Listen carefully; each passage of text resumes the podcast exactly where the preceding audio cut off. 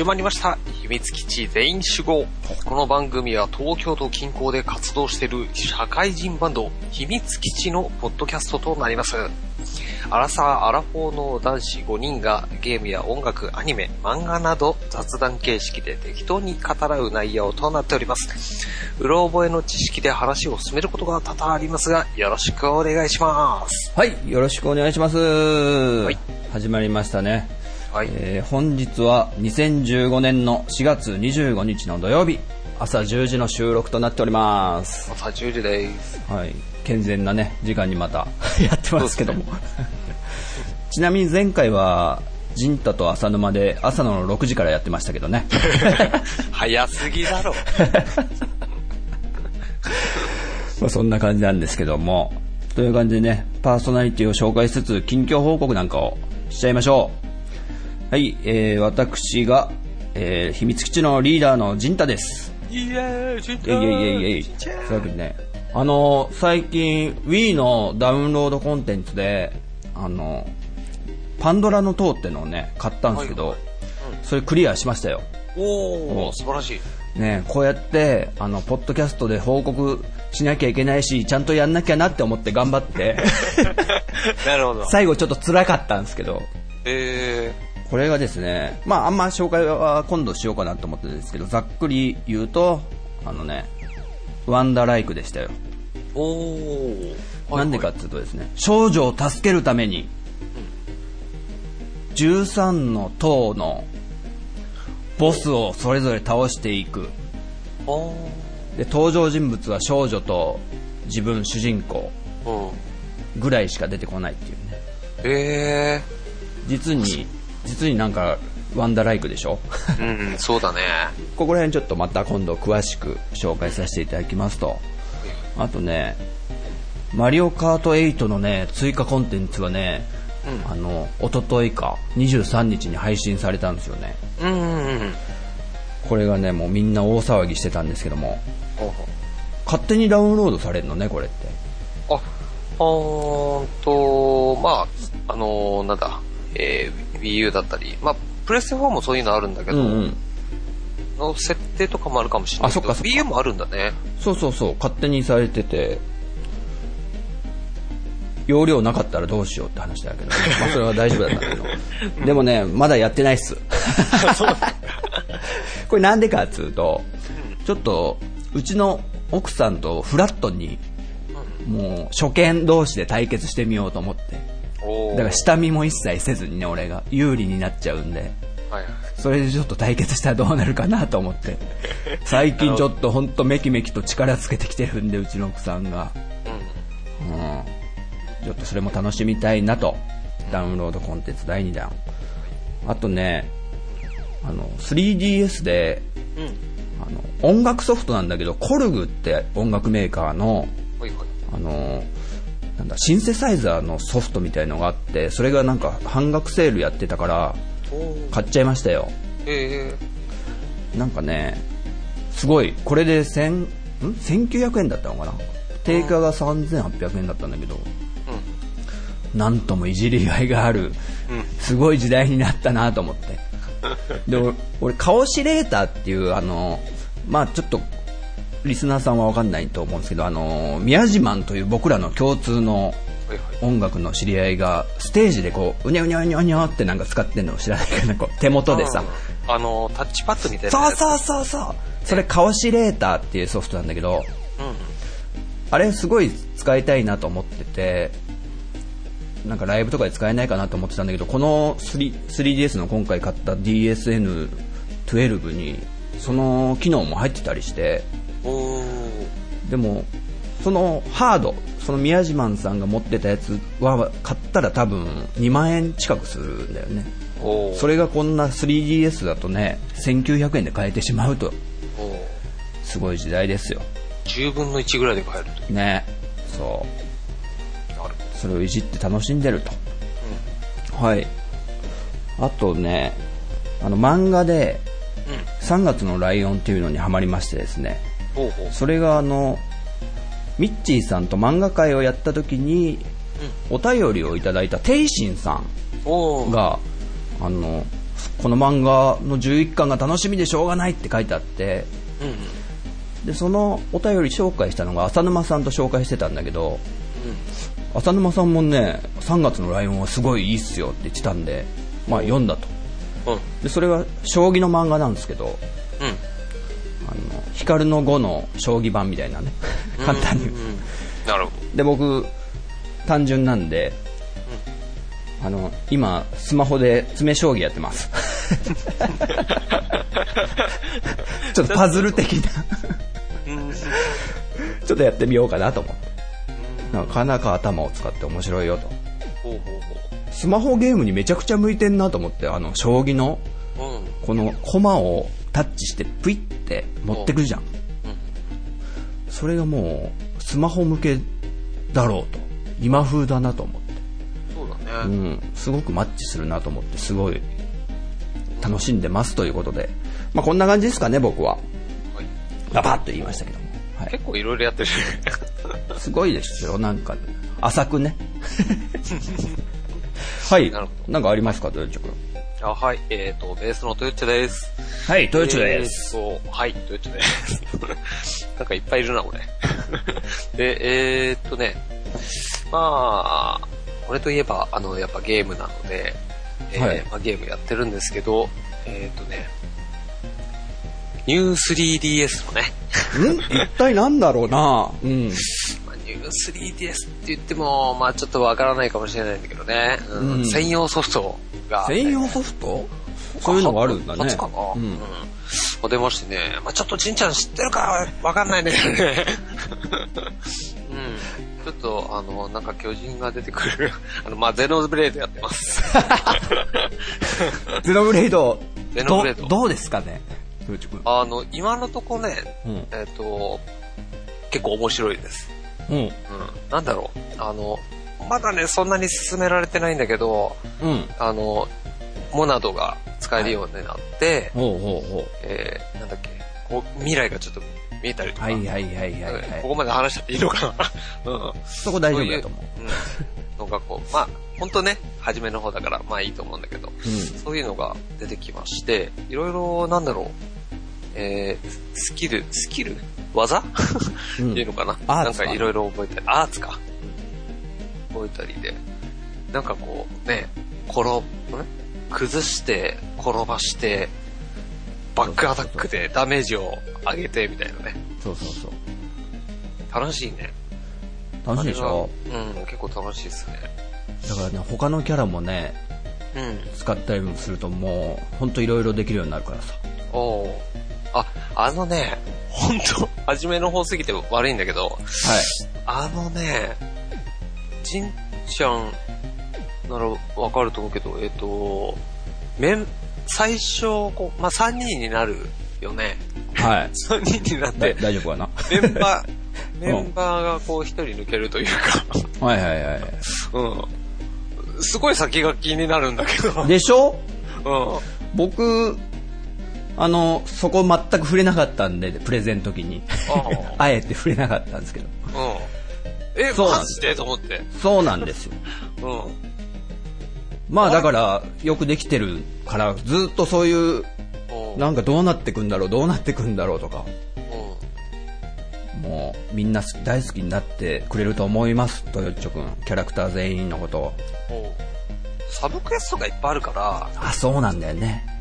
うん、それちょっとこなしていきたいなと思って、全然なかなか、ほどほどにね、ほどほどにした方がいいよ、それ。本当に。ど すげえ多いからね。あと、クエストもなんか勝手に、勝手にこなしてる時もあるでしょ？ああ、別になん。か、それを狙ってないのに、あ、偶然3つ倒しちゃった、3匹倒しちゃった、あいつ、んみたいな。ねこいつ何匹討伐してそうそうそうみたいな。知らないうちにそいつ倒してたみたいな。あとなんか強いやついなかったですか？強いのああ、強いのいる。あのー出てきた？うん。同じようなやつでもこ、ちょっとレアモンスターみたいなのでね。そうそうそう名前がついてるんだよね。そう。そいつはね、何度かやられたね。はいはいはいはい、いいですね。すでに全滅させいい道通ってるよ。音楽もなんか違うでしょ。ああ、違うね。うん。なかなか、なか久しぶりにこう RPG をやってんだけど、なかなか面白いですね。うん。で、あとね、あの、そう、この前、あの、ラジトーク、好き語り、あ好き、好き語りっていいんだっけ？うん。の、あの、マッキーさんも、ね、マッキーさん紹介してたけども、えー、プレステ4の、えーまあ、最近出たソフトで、ダイイングライトっていう、はい。まあ、簡単に言うとゾンビゲーですね。ゾンビゲーなんだ。うーん。FPS の一人称視点の、えーゾンビゲーでして、うん。で、あの、なんだろうな。まあ、昔からゾンビゲーっていっぱいあるけども、うん。いろいろなんかこう、武器もいっぱい出てきたり、うん。えーなんか、フリーランニングっていうのかな。なんだ？あの、いろんなこう、建物によじ登ったりとか、お好き好きそれ。うん、こう、なんだ、建物の上をぴょんぴょん飛び移っていったりだとか、あ、ち、ちなみに舞台は結構現代な感じなの？えーっとね、ビル。俺の今のイメージはビルを飛び移っていく感じだったんだけど。うん、そうそうそう、あの、うん。まあ、何年とかはわかんないけど、普通にビルとか、えーまあ家とか建って。で、いろいろこう、まあ、や、あの家によじ登って、高いのこう登ってって、はいはいはい、屋根のはい。上ぴょんぴょん行ったり、あ、それ楽しそうん、あの、なんだろう、そういう動きとかって、あんまりなかったと思うんだよね。だから、あの、ゾンビゲーとアサシンクリードを足したみたいな。う。はいはいはいはい。うん。あとさ、なんか飛び移ってくゲームでなんか、ずっと女の人が走ってるやつない？ビルの上。あれなんつうんだっああ、あれなんて言ったっけな。なんかあるね。うん。け俺多分欲しいものゲーリストに勝手に入れてあると思うんだけど。そうそうそう、そういうのすごく、なんかね、そういうジャンプしてくアクションがどうも俺好きっぽくって。主観視点でもなんかそういう、うん。うん。だからちょっと興味あるなはい。そう、あの、あパソコンとかでもね、出てんだけど。ゲームタイトル分かった。ミラーズエッジだ。あ、はいはいはい。ミラーズエッジだ。あれよ、酔いそうだけどね。うん。あれ FPS にこう慣れてないと、うんやっぱ最初酔いやすいかもしれないけど、慣れてくるとね、やっぱこう、面白い。うん、ハマっていく。あーいいじゃんいいじゃん。何でしたっけ？タイトル。ダイイング？ダイイングライト。うーん。ちょっと気になってたソフトではあったんだけど、まあその、マッキーさんのね、うんまあ。ポッドキャストとか聞いたり、いろいろ情報を仕入れてるうちに、ああ、ちょっとこれやっぱやりたいなと思ってね、買ってみてやったんだけど、ハマってます。いいですね。マッキーさん、聞いてますか？ありがとうございます。ちょっとまだお便り出してなくて申し訳ないんですけど、なかなかね、ちょっとなんか、あの、どうしようかな。なんか、ジンちゃんも出してるし、俺まで出すと、あれかな。いいんじゃないですかもう全員攻撃で。秘密基地みんなでお便り出しちゃうみたいなね。次は、コウスケ君にバトンを渡しますみたいな。みんなでね、毎週出しちゃうみたいはいちょっとダイイングライト、後でちょっと動画見てみよな。うん。う。面白そ本当面白い。久しぶりになんかこう、ゾンビゲーでハマった感じがするな。う。ゾンビゲーが苦手な僕でも、ね、こう、なんつうの、ポジティブになれるゾンビゲーだったらさ、いいんだよね。こう、自分が結構強くって、優位に立てる。なんなんか暗闇の中でもビクビクしながら進んでいくのが本当に きつくってさ、俺。ああ、そうね。そう。ぴょんぴょんいけんだったらね、なんかいいかなと。はい。ぴょんぴょんいけるしね、あの、こう、昼夜の概念があるんだけど、時間進んでって。うん。夜になるとね、もうね、あの、すんげえ強いゾンビが出てきて、暗闇の中でビクビクできるよ。へー それあれみたいだね。なんだっけ？アイアムレジェンドって映画？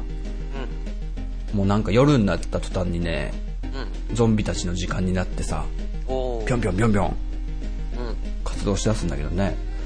うーん、なる普通ほど。のゾンビは、やっぱりあのーなんか、あーっつってこう、動きが遅かったりする。あー、なるほどね。その中に昼間でも動ける、ちょっと人間の形を、あのーまだ保ってる、あの、高速ゾンビみたいのが出てくるんだよ。すごい勢いで走ってくるの。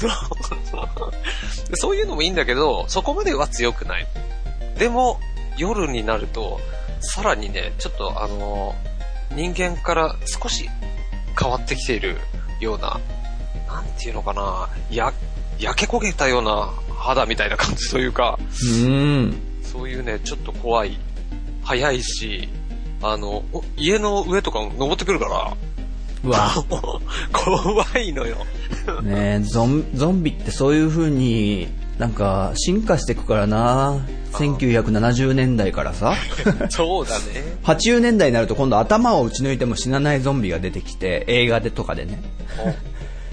で、90年代とか2000年代になると今度速くなってくんだよね。ああ、高速ゾンビ。高速ゾンビ。そうそう。まあ、その辺の2本はいはいが、。うん、ゲームやってますかね。特に、ないです。はい。はい。な感じですかね。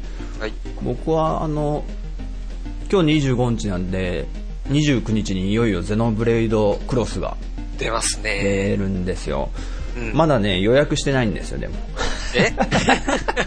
これちょっと理由があるんですけど、なんか Amazon のポイントをね、結構溜め込んでて、それ使ったれって思ったら、なんか1日に還元できるのが500ポイントまでみたいな感じで、おやべえやべえやべえとか思ってさ。うんまあそういう需要があって、まだ多分あと2日後ぐらいに予約します。まあ多分間に合うと思うんで。はい。こんな感じでじゃあ行ってみましょうか。はい。はい。秘密基地全員集合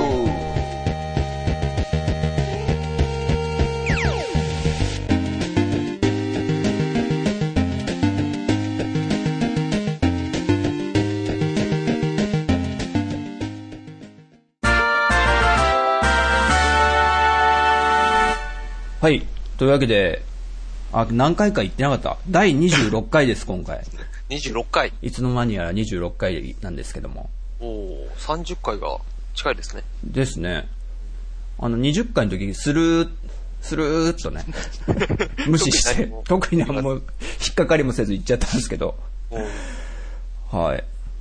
というわけで、今回26回のテーマは、はい。僕らのゲームの履歴書うん。と題しまして、前回もね、浅沼さんとやったんですけど、まあ単純に今までやってきたゲームを紹介し合おうよという、うん。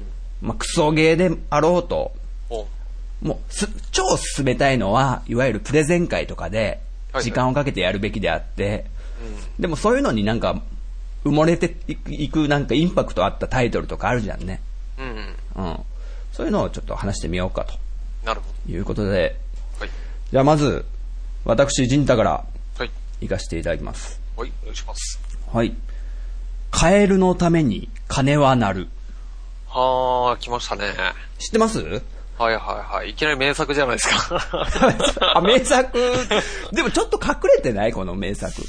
そうだな、そこまで。そう。うんゼル、マリオとか。任天堂が出したのにマリオとかゼルダとかメトロイドとか、あの、スターフォックスとかよりはガクンとなんか知名度が下がるというか、そうだね。ね。続編とかもないし。うん。というわけでね、カエルのために金は鳴るは、えー1992年、うん。任天堂より発売されたゲームボーイソフトです。おえ、ちなみに遊んだ？トヨッチョ。やったやった。あ、やったやった？うん。ジャンルはね、アドベンチャー、アクション RPG と書いてますけども。あの、操作方法がね、二つあって、うんあの、ゼルダライクな、あ、2D ゼルダのように上から見下ろしたマップ。で操作するのと、あとダンジョンに入るとなんか真横から見たマップ、あの、ロックマン、あ、そう、まマ、マリオ、ロックマンやら、グーニーズやらさ、魔界村やら、そんなようなゲームで、で、なんか、超ライトでさ、ゆるいゲームでなんか全体的にストーリーとかもアクションも、あの、ボリュームも、なんかゆるいライトなゲームで、あの、全体的に漂うギャグ、ギャグ的要素っつうんだよね。このうん。それがすごく好きで、うん。なんか思い出の作品だなと思ってちょっと上げさせてもらったんですけども。なるほど。そうだね。なんか、あのーマリオとか、でも、まあ、ちょっと面白い要素とかってさ、後々にこう出てきたりしたけど、昔のゲームの、あの時代のゲームの中で、なんか、あれだけちょっとギャグ要素というかさ、そうそうそう突っ込んできたゲームはそんなになかったよね。そうそうそう。なんか展開がね、あの、なん、なんだろうね、ノリは、なんかヤッターマンみたいなノリなのかな？あ あいう、ああいうほのもの。まあ、悪者も、なんか、なんつうドジで、とか。そこでこう、おどろおどろしくない。そういう雰囲気、そう。なんか、国の名前もなんかミルフィーユ王国の、うんなんだっけ、なんとか王子、お菓子の名前の王子様だったかな。すごいなんか主人公も可愛らしくて、もう、いわゆるね、ドット絵のゲームボーイのキャラなんで、で、そんな激しいアクションも無理だった時代だから、ゲームボーイだから。うん。だから、戦闘とかもね、オートバトルだったんだよね。あ、そうな、ああ、そうだそうだ。そう。なんかこう、なんか敵と接触したら、ボコスかボコスかボコスか ボコスか。自動でこう、ハートの、体力ゲージがハートだったけど、お互いに減ってって、まあ、攻撃力が同じ同士の主人公と敵だったら、あの、なんだろう、ハートが多い方が当然勝つみたいな。ああ、ハートが一個ずつお互い減ってって、うん。そう。こっちは一個残ってやっと勝ったみたいな。つまりだからハートが5つぐらいになった時に、あの敵には勝てるんだとかそういう感じでうん。進めるとこが広がっていくみたいな。で、カエルのために金は鳴るってタイトルですから、主人公の人間が、あの、カエルになったりね、うん。蛇になったりとか、それを使い分けて、なんか進んでいくのもね、まあ、任天堂らしいゲームだったよね、あの、そうだね。ちょっとずつ広がっていく、うん。なんか、まあ、メトロイドとかもそうだよね。うん。アイテム取ったら、あ、ボールみたいになったら進んでいけるとこが増えたとかね。そういう、メトロイドとかゼルダで養ったのをすっげえ簡単にして、で、可愛らしく、で、子供でも遊べるような雰囲気にしたゲームなのかなと思う。うん。うん。そうだね。ねえ子供が楽しめそうなギャグ要素がいっぱいそ。うそうそう。わかりやすいやすいしね。カエルだとなんか水の中は OK だったり、うん。で、ジャンプ力がすげかったりとか。おで、カエルだとなんか見逃してくれる場所があったりとかね。お敵の親玉がなんかゲロリアンっていう、カエルなのかな？そう。そんなんだったっけ？だから敵の兵士とかもなんかカエルだったりするんじゃなかったかな？違うか。あ、国中がなんかカエルにされちゃうのかな？忘れちゃったけど。なこのあたり、カエルだと忍び込めちゃうとかなんか、ファイナルファンタジーでもさ、はいはい。トードって呪文あったじゃないですか。あったね。ああ、なんかそういうのね、思い出すなとか思って。なんか、もしかしたらそこあたりから、こう、カエルマリオとか、あタヌキマリオとか、いろいろ出てたのかなとか、いいね。いいセンスですよ、それ。トヨッチョ君。なんかちょっと思った。あるある、それ。本当に。ねあとね、曲がね、結構好きだったんですよ。あまあね、ゲームボーイのあの音源で。すごいシンプルなループしかできないからね。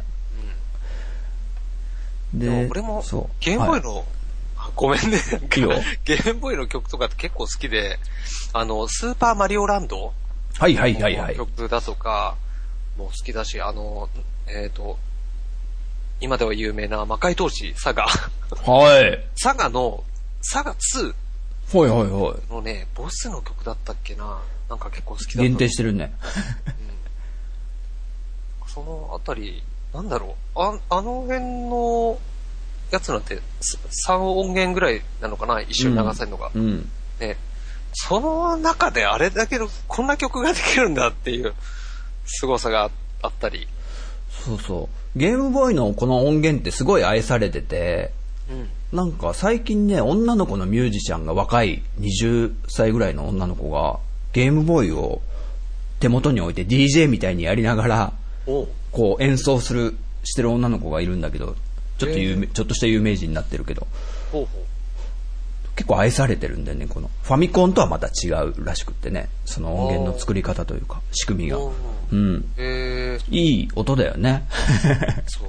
結構いいんだよな。そう。ちなみにこの、カエルのために金は鳴るを作った、曲作った人が、戸高和美さんって人で、僕全然知らなかったんですけど、ちょっと調べてみるとね、意外な経歴が。実はこの人、任天堂作品で声優さんやってるんですよ。実は、声優さん？うん。ヨッシーの声らしいですよ。ええマジトで？タカ和美さん。ペッピーみたいななんか、そういう、あの声担当らしいです。ええで、トタカ和美さんって名前をちょっと印象的なんですけど、動物の森シリーズもなんか担当してて、で、トタタケさんって出てこないですか？犬のキャラクターで。と、とと、あ、トタケケさんか。とと、とたけけさん？うんなんかギター、ギターの、そうそう。その人、この人らしいんだよね。そう。トタ、トタカさんだから、トタケケって名前になって、はね、あ。なるほどね。キャラとしても登場してると。そんな意外なことが分かったんですけへえ。なるほど。ど。はやっぱでも、じゃあ健在で。い。ですね。で、このゲーム好き好きだったんで、あと、3DS のバーチャルコンソールでね、出てる、ちょっと前に、2年ぐらい前やったかな。結構、買っちゃおうかなとも思ったんだけど、おうもう3回ぐらいやってるんで、いっかなって思って。まあ、また今度にしようかと。ということで、はい。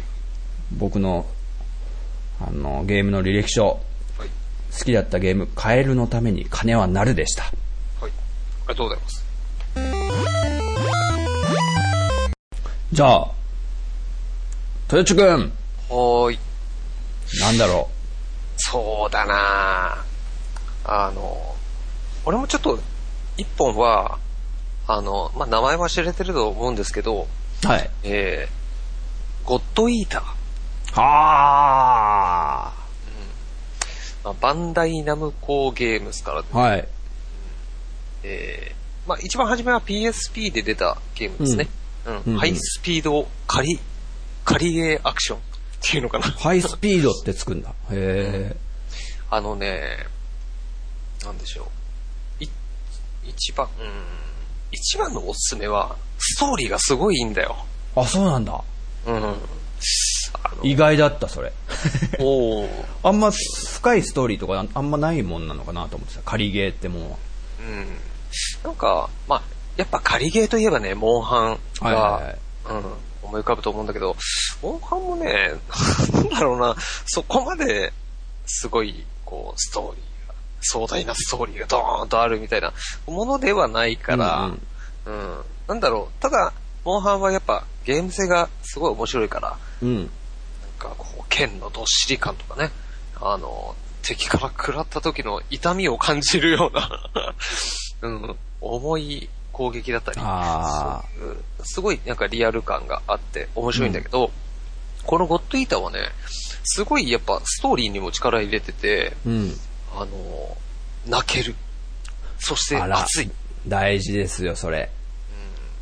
そんなストーリー展開があり、うん。うん。えー、まあ、なおかつ、その、まあ、さっき言ったハイスピード仮ゲーアクションなんだけど、うん、モンハンはリアルさを求めたうんうん。ゲームというか、うん、重みがあったりっていう感じなんだけど、えーゴッドイーターは、あの、ゲーム的な、そんな動きできないだろうみたいな、ちょっと、ほうほステップで早くう。あ、動くといいね、いいね。そういうようなのを入れつつ、ズバズバ切って、うんさ、またステップでちょっと距離を取り、あの、攻撃をかわすみたいなね。うん、そういううんうんうんスピーディーな狩り感じなんだよね。ほうほうほう。なので、そういうところとして、俺はその、リアル系だったらモンハン好きだし、うん。あの、まあ、ゲーム系というか、うん、リアルさからはちょっと離れてるかもしれないけど、まあ、そういうスピードアクションとしてゴッドイーターはすごいおすすめできるソフトだと思うんだよね。あ、俺そっちの方が合うかもしんない。俺、仮ゲーってやったことないんだけど、うん。ゴッドイーターよりかもしんないな。うん。なんでかっていうと、車のレースゲームで、うん。リアルなやつ嫌なのよ。ああ、わかる。あの。なんだっけあれ。グランツーリスモじゃない？グラグランツーダメなんですよ。グランツーね。そう。挙動とか超リアル。だ最初のブレーキの試験であさえすっげえ難しくってさ。あ。で、でもリッジレーサーとかはキキキキキくるくるくる とかさ。まあマリオカートもそうか、ゲーム。ああ。うん、そわかる。そういうイメージで、なんかゴッドイーターの方が合いそうな気がする。ああ。俺もそうだね。レースゲーは、その、なんゲーム的なレースゲーの方が、リーチレーサーとか。ありえねえだろうっていうね。うん。そっちの方が合うな。そうなんだよ。まあいいや。はい。はい。なるほど。そう。でね、あの、モンハンとかと違うところというとね、あの、ゴッドイーターの武器が、えー剣と銃と盾を一体にこう合体したような武器を使うの？あ、かっこいい。うん。ちょっと、あれじゃんね、男の子は惹かれるような。惹かれる惹かれる。うん。で、あのね、剣モードにしてると、こう剣のところが一番こう、うんなんか、大きく出てるというか、それにこう、付随してこう、盾とかがこうガシャーンってなって、なんかこう、つく、ついてるわけよ。え、盾も、盾も一体なのね？その。盾も一体だね。はいはいはい。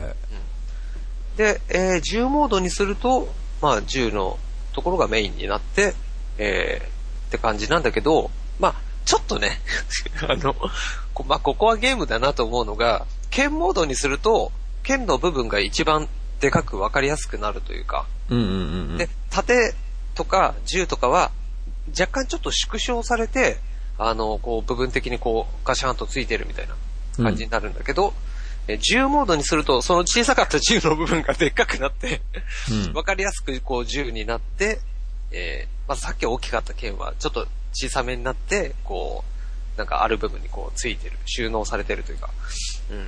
そういう感じになるから、なるほど。すごいリアルっていうわけじゃないんだけど。いい。いい、こう、なん、なんだろうな。デフォルメ的な部分であったり。うん。うん縦になると、まあ本当にでっかい縦がガーンと出てきて、うんって感じになるんだけど、それがこうちょっと男心をくすぐるというか、いいですね。うん部分でもあるし、うん。でね、あのーもちろん剣、銃、盾、それぞれ好きなのを自分でこうつけられるから、うん。だから、あの、見た目が変わってくるんだよね。ほうほうほうあほう。、ジンちゃんと俺で同じ剣使ってるけど、銃と盾が違うから、ちょっと違う武器っぽく見えるよねとかちょっとね、そういう要素があったりするから、改造的な要素だね。うん。ち、ちなみにそれ一体になってるってことはさ、うん。シールド使いながら剣は触れないってことなのかな？触れないね。あ盾構えてる時は、もう盾モードになっ、そってか、もう防御で、防御体制に入ってんのか。なるほど。そうだね。た、うん。盾も構えながらこう、剣でチクチクとかは、そういうのはできないんだけど、うんそう、もう全員がその武器を使ってるってことなんだ。その三位一体な武器というか。うん、そうだね。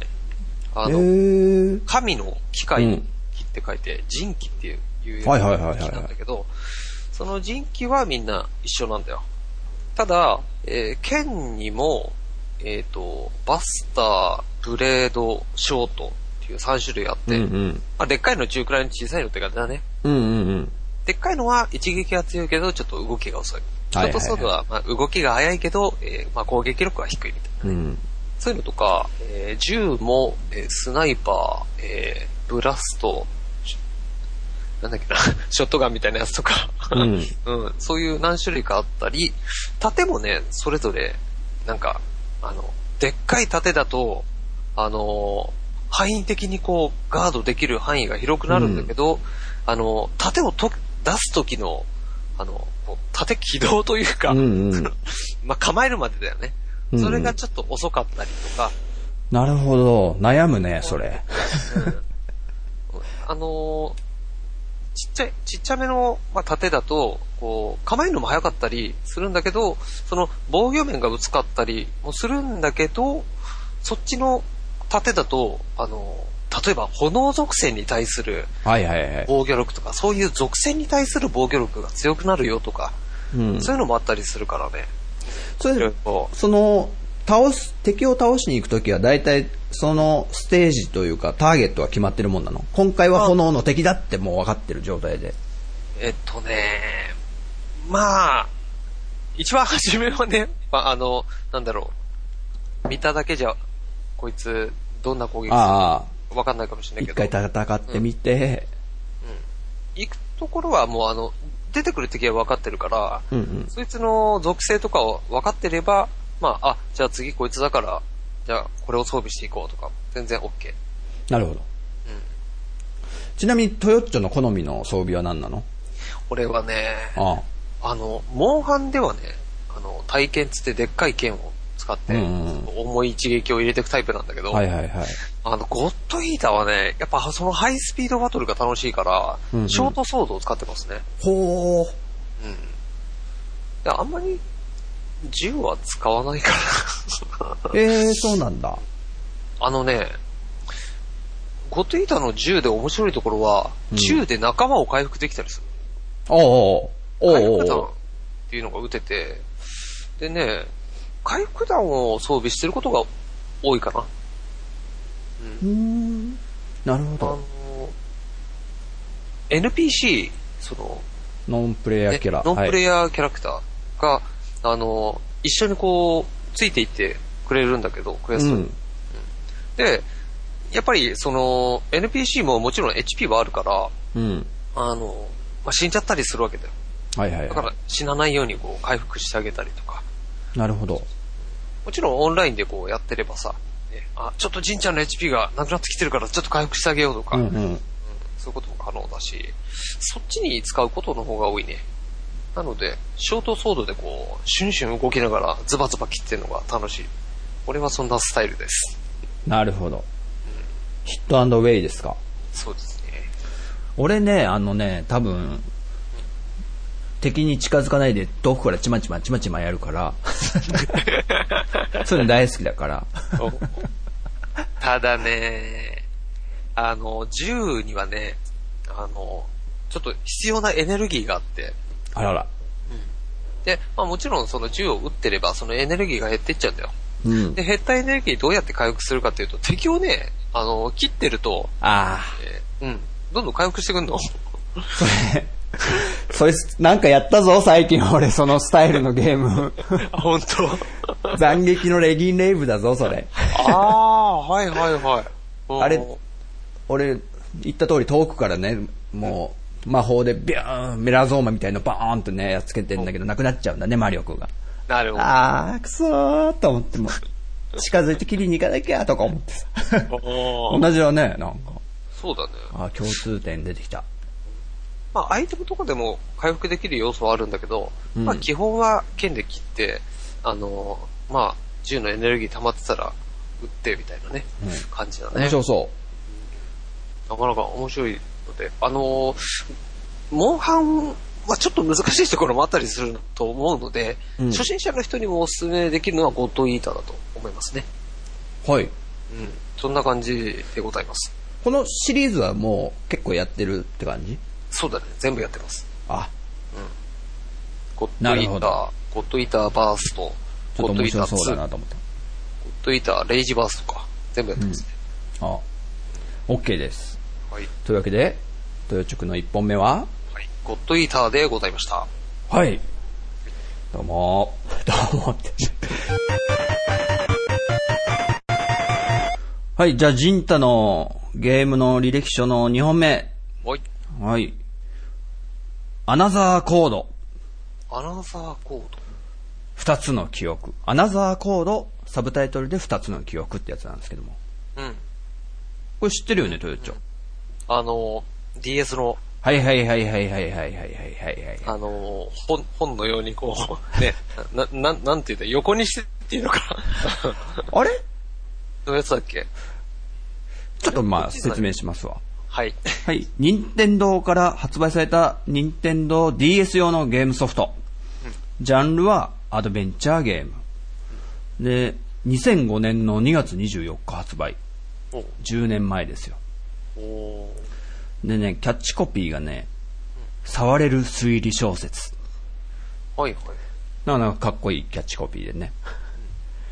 で、これ僕、あの、ちょっと、結構インパクトがあって、謎解きに、これって DS が結構発売されたばかりというわけでもないけど、そんな経ってないぐらいに出たアドベンチャーゲームで、そうだうね。ん。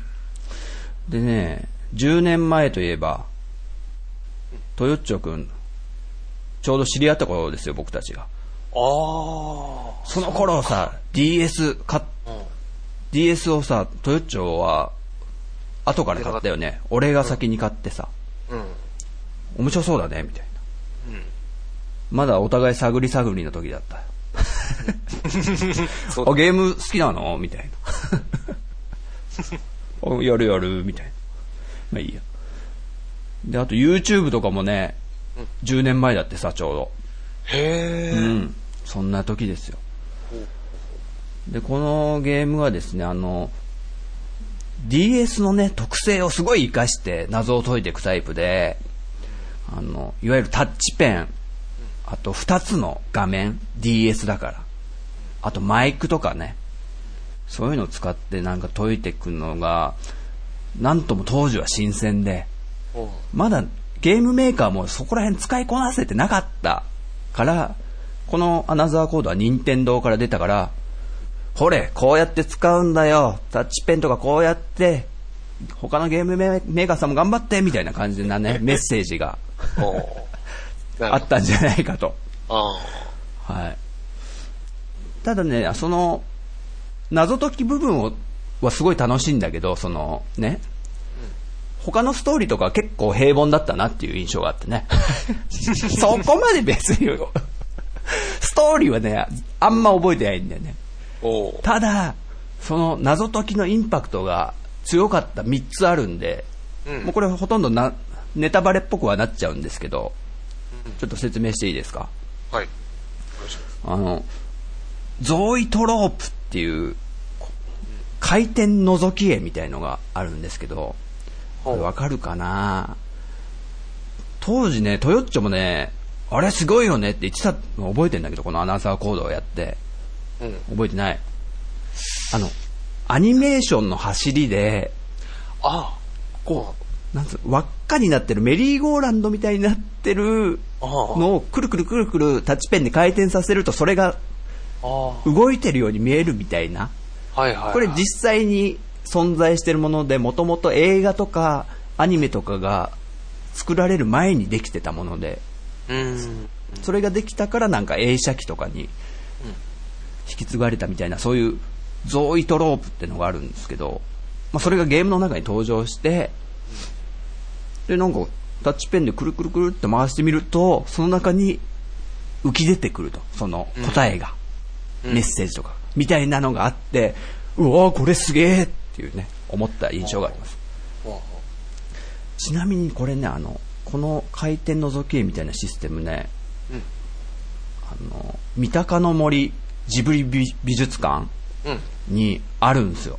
おー。で、それは立体のトトロのフィギュアが、うん。くるくるってメリーゴーランドみたいに並んでて、で、その、見た感じはトトロがいもう32体ぐらいかな。並んでるんだけど、一個一個が動きが違うのね。うん。ジャンプした瞬間、もうちょいジャンプしたみたいな感じうんで着地したトトロがいて、で、それが回り始めると、あら不思議、トトロが動いてるように見えるみたいな。そういう映画のシステムみたいなので、これはね、ちょっと、結構すごかったんで見てほしいなっていうのはあるんですけど、そんな仕掛けがこのアナザーコードの中にあったと。うん。それが一つ目。はい。あと二つ目がですね、ハンコ。ハンコあるでしょね。ペタンと。うん。その謎。これ、覚えてますか？これ。覚えてないです。あれ、そうですか。これね、これもちょっとね、衝撃的だったんですけど、うん。なんか、DS なんで上の画面に、まあ、取ったアイテムとしてハンコが出てるわけですよ。うん。で、下の画面に、紙があって、なんか模様がついている。うん。どうもこのハンコを、そこに押せば、うん。なんか謎を解くキーが出てくるみたいな。うん。で、それで、いろいろタッチペンでいじってんですよ、俺。あれ、どう、え、これ、何？ハンコ押したいんだけど、どうすりゃいいの？どうすりゃいいのって。よくわかんない。もう電車の中でやってたんだけどさ。なんだよ、わかんねえよ、この上の画面のハンコをどうすりゃいいの？この下の画面の紙に。ね。そしたら、まあ、ある駅に着いた時にちょっと混んできたんで、俺、おちょっと DS をパタンと閉じまして、うん。ちょっと中の方に詰めたんですよ。あで、落ち着いたからまた始めようと思ってパカッと開けたら、うんあら不思議、トヨッチョくん。お？ハンコが押されてましたよ。あらららら。これすごくない？これ。すごいね、それね。そう、パターンとやったことによってハンコが押されるという、このうん。ギミック。もう俺はたまたま解けたんですけど。でも本当 DS ならではだそうよね。そうそうそう。すごいよね。もうちょっと驚きました、当時僕。でも、2DS だったらどうすんのかなと思って。2DS って折りたためない 3DS 出たじゃん。あれどうすんのかな対応してないじゃない。そう。その謎は解けてないんですけどね。その謎は、解けるかなこれ。難しいんだよね。で、もう一個最後のインパクトあった謎。うんなんか、ストーリー進めていくと鏡があって、うんそこになんかメッセージが出る。こなんか隠されてるみたいな感じで、でも、タッチペンとかでなんかやっても何も出てこないし、ゴシゴシゴシゴシゴシとかやって、アイテムとかいろいろ試しても何もな起きない。でもそこに絶対メッセージ隠れてんのね。うわーなんだよって思って、また電車の中だったんですけど、これ。ね、こう、うーんとか思ってさ、DS の画面をね、こう、が顔に近づけてさ、こうやってさ、なんかないかヒント、なんか見えてんじゃないかとかさ。で、僕のちょっと鼻息が荒荒かったのかな、マイクにね、ふーってなったんでしょうね。おはって。うん。うん。その途端、鏡が、画面の中の鏡が曇って、おメッセージが浮き出てきたという。おこれ、すごいね。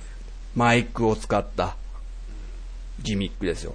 ねあのーこれも、あのーね、たまたま解けたっていう。たまたまちょっと息が荒かったからか。結構たまたま多いなたまたま解けちゃうんだよね、これ。ねで、その、ね、謎解きのインパクトは大きかったけど、話は全然覚えてないっていう。あとね、でも主人公のアシュレイって女の子が、うん。結構可愛くって好きだったという。うん。これビジュアルがね。そうそうそうそう。結構ね、うん、うっとりしながら。さんを探してんだっけ？あ、そうそうそうそう。それさえもね、どうなったか覚えてないんだけどね。俺も覚えてないなこんな感じでね、この DS 初期に出た。めちゃくちゃちょっとインパクトがあったんで、覚えてるという。はい、僕のゲームの履歴書、アナザーコードでした。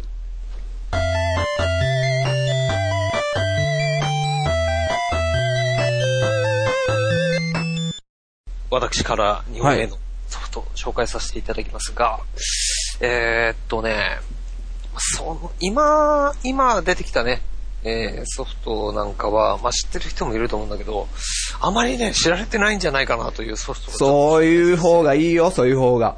いただきたいと思いまして、2本目に、ははいいはいえーっとね、アリス、えーまあ、不思議の国のアリスだよね。はい。うん。あの、アリスの、えー話を題材にしてるゲームで。アリス・マッドネス・リターンズっていうゲームがございまして、ん？ん？あのね、えあれ？ー、エレクトロニックアーツ EA がね、出してるゲームで、もえー、何？家庭用ゲームではプレステ3で出てたり、あと、まあ、パソコンでも出てんのかな。あ、結構新しめってことか、じゃあ。うん、そうだね。比較的新しめではあるゲームなんだけど、全然知らないわ。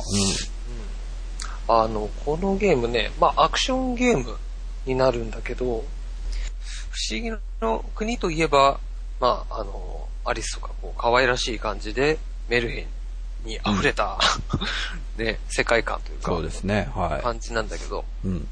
その世界が、こう、なんだろうな、暗い感じに落ちちゃって、うん画像を見てますけどね、なんか、ね。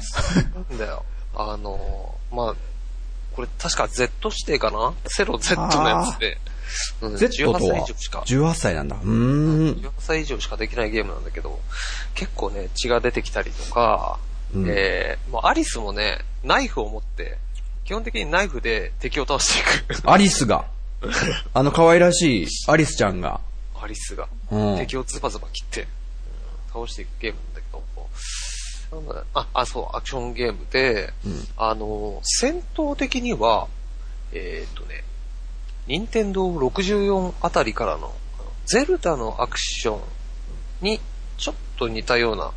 感じかなと思ってくれたらいいかな。はい。うん。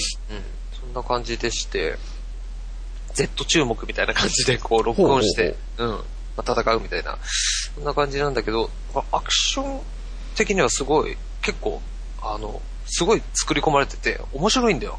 うん。で、あの、まあ、アリス的なというのかな。なんか、ポットみたいな、えーティーポットみたいなはいはいはい。機が出てきて、うんどういうもんかと思ったら、なんかロケットラン、ロケットランチャー、うん。なんかそういう、なんか弾飛ばしてドーン爆発させるみたいなうんうん。武器だったりとか、えー、いろいろね、武器とかも何種類か出てくるんだけど、あのね、ここはアリスなのかなって思ったのが、あの、アリ、不思議の国のアリスってさ、不思議の国っていうだけあって、うん。もうなんだろう。ここはこういう展開。だと思ったら、次にここに進んでみたら、え、何？どこに来たの？え、何？どういう展開でここに来たの？結構シュールだよね。さらに、うん、うん。さらにここに来たけど、え、何？どうなってんだよ、この話は。っていうような、うん。そういう感があるゲームで、はいはいはい。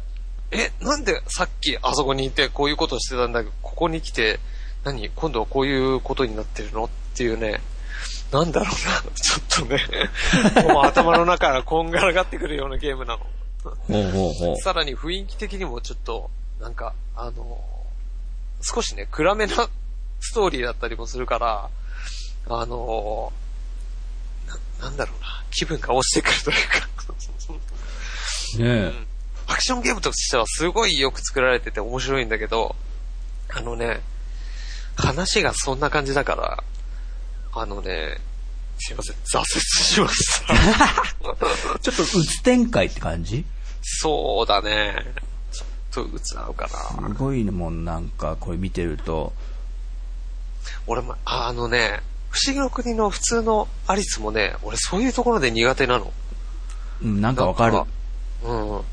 なんか全然ストーリーが一貫してないというか、なんだろうな。あの、遊園地行ってさ、ビッグサンダーマウンテンなんて楽しい。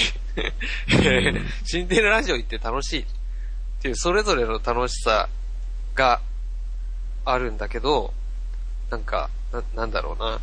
別にそれはさ、ストーリーを求めて言ってるわけじゃないから、うんそれぞれの楽しさを味わえるじゃん。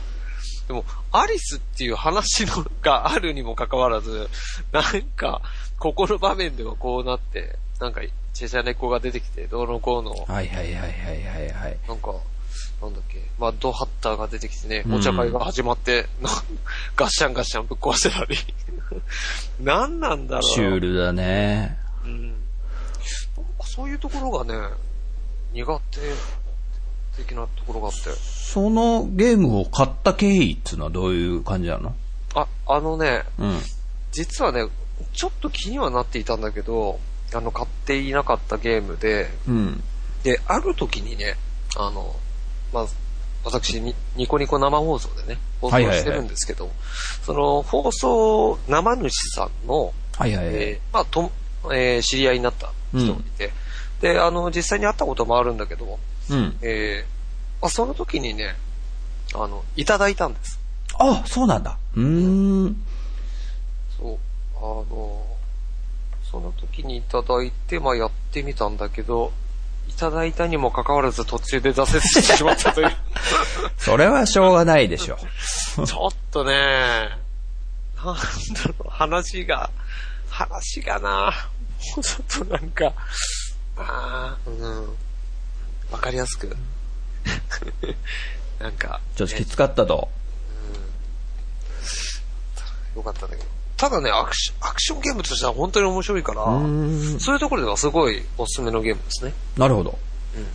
ただまあ、そういう、あのーまあ、ナイフで敵を切りず刻んで、まあ、血が出たりとか、そういう、まあ、ちょっとグロい要素とかもあったりするので、まあ、そういうところは注意点ですね。はい。そんな感じのアリス・マッドネス・リターンズでございました。おおいいのが飛び出ましたね。全然知らなかった、これは。およかったはい。じゃあ僕らのゲームの履歴書。えー、私、ジンタは、えーカエルのために金は鳴る。はいそして、アナザーコードの2本。どっちも任天堂だったな、そういえば。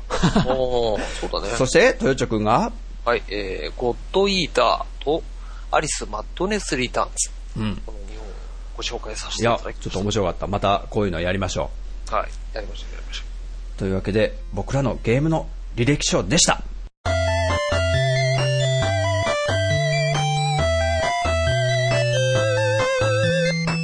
はい。というわけで、お便り来てます。じゃあ、トヨットくんからどうぞお願いします。た。はい。では、えー、グレンさんからいただいております。ありがとうございます。ありがとうございます。今更ですが、やっとドラクエ会の第18回まで聞きました。かっこ実はドラクエ会だけ飛ばして先に聞いてしまったので2回目。かっえー僕は6の世界観や景色、音楽や雰囲気が好きなので、天空シリーズ回も待ってます。早く追いつけるように次の回を聞いています。ということでございます。ピューって走っていくような顔文字ピ。ューってね。はい、グレンさん。ん、ありがとうございます。ありがとうございます。ドラクエ会を先に聞いてくれて、多分そこで興味を持っていただいて、じゃあ最初から聞いてみるかみたいな感じでね、うんありがとうございます。ありがとうございます。嬉しいパターンですね。ねさあ、ドラクエ過去6、そう。ドラクエ6が大好きと言ってますけど、うん。あんま、あの秘密基地のメンバー、印象残ってなかったですよね。ちょっと予習します、グレンさん。はい、ありがとうございます。ありがとうございます。はい。お次は23回宛てにいただいてます。山やんさん。はい。第23回、24回拝聴懐かしすぎるワードが満載でいろいろ思い出しました。ロボダッチ、あやつじゆきと、館シリーズの暗黒感まだ読んでなかった。酔いが回る陣太さん、冷静に突っ込むトヨッチョさん、そしていつの間にか落ちてるミッチーさん、ナイスな関係性。ニコニコって感じで顔文字入れてくれてます。山やんさん、ありがとうございます。ありがとうございます。来ましたね。ロボダッチって引っかかってくれて、ねあやつじゆきとも。いいですよ。国間か。で、酔っ払いの回はね、まあ、編集がめちゃくちゃ大変だったんで、もう、もうあんあんなに酔うのはちょっとやめようかなとは思ってますけども。だだって、文章読めないんですから。あうん。時は本当ひどかったな。結構、だって長い時間撮ってたし、いね。や、もう大変だった。本当大変だった、編集が。あと結構、あの、口調が荒くなってるんですよね、僕。まあいいや、そんな感じで、まあね、リラックスしながらやるというのも、リラックスしすぎはちょっと良くないという反省を含め、はい、はい。申し訳なかったです。山やんさん、ありがとうございます。ありがとうございます。はい。はい、続いて23回、猫やんさんいただいてます。ひ、一、はい人よりも二人よりも、もっとも、ん ちょっと待って。ひ、一人よりも二人よりも、もっともっと多い方が、 ONE、by、RIP SLYME。これね、 RIP SLYME の曲、 ONE っていう曲の多分歌詞のフレーズなんですね。あ、はいはい。まあ、ちょびっと言うと、それぞれ、なんて、そんなような歌です。あ、はいはい。はいはいあえー、ジンタさんの一人語りかと思いきや、いやいや、次回が楽しみだ。ディスるほどのゲーム、何なんだろう、めっちゃ気になる。みんなにプレイしてもらいたいゲームならあるな。アンリミテッドサガ。ピコーンって顔文字いただいてます。どうもありがとうございます、猫、やんさん。ありがとう。はい。あの、ひ僕がね、一人で最初始めたら、トヨッチョとミッチーさんがピンポーンって来てくれた回ですね。ね。あれ、はっきり言って僕がもうちょい待ってたら、みんなで始められただけなんですけどね。もういいや、もうやろうって思って、うん。やっちゃってただけという。はい。で、ね、ドラクエ9をちょっとね、悪口いっぱい言っちゃったんで、ディスってしまいました、ちょっと。だからね、こそのお便りをいただいたカリさんにちょっと申し訳なかったなと思ったんですけど、はいちょっとね、まあ、正直な感想であったと。ドラクエ9の。はい。で、アンリミテッドサガってどうですか、トヨッチョ？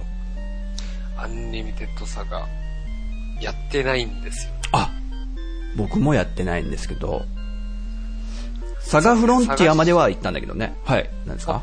おおーほんとね、俺フロンティア時代からもうやってないかな。あ、そう。うん。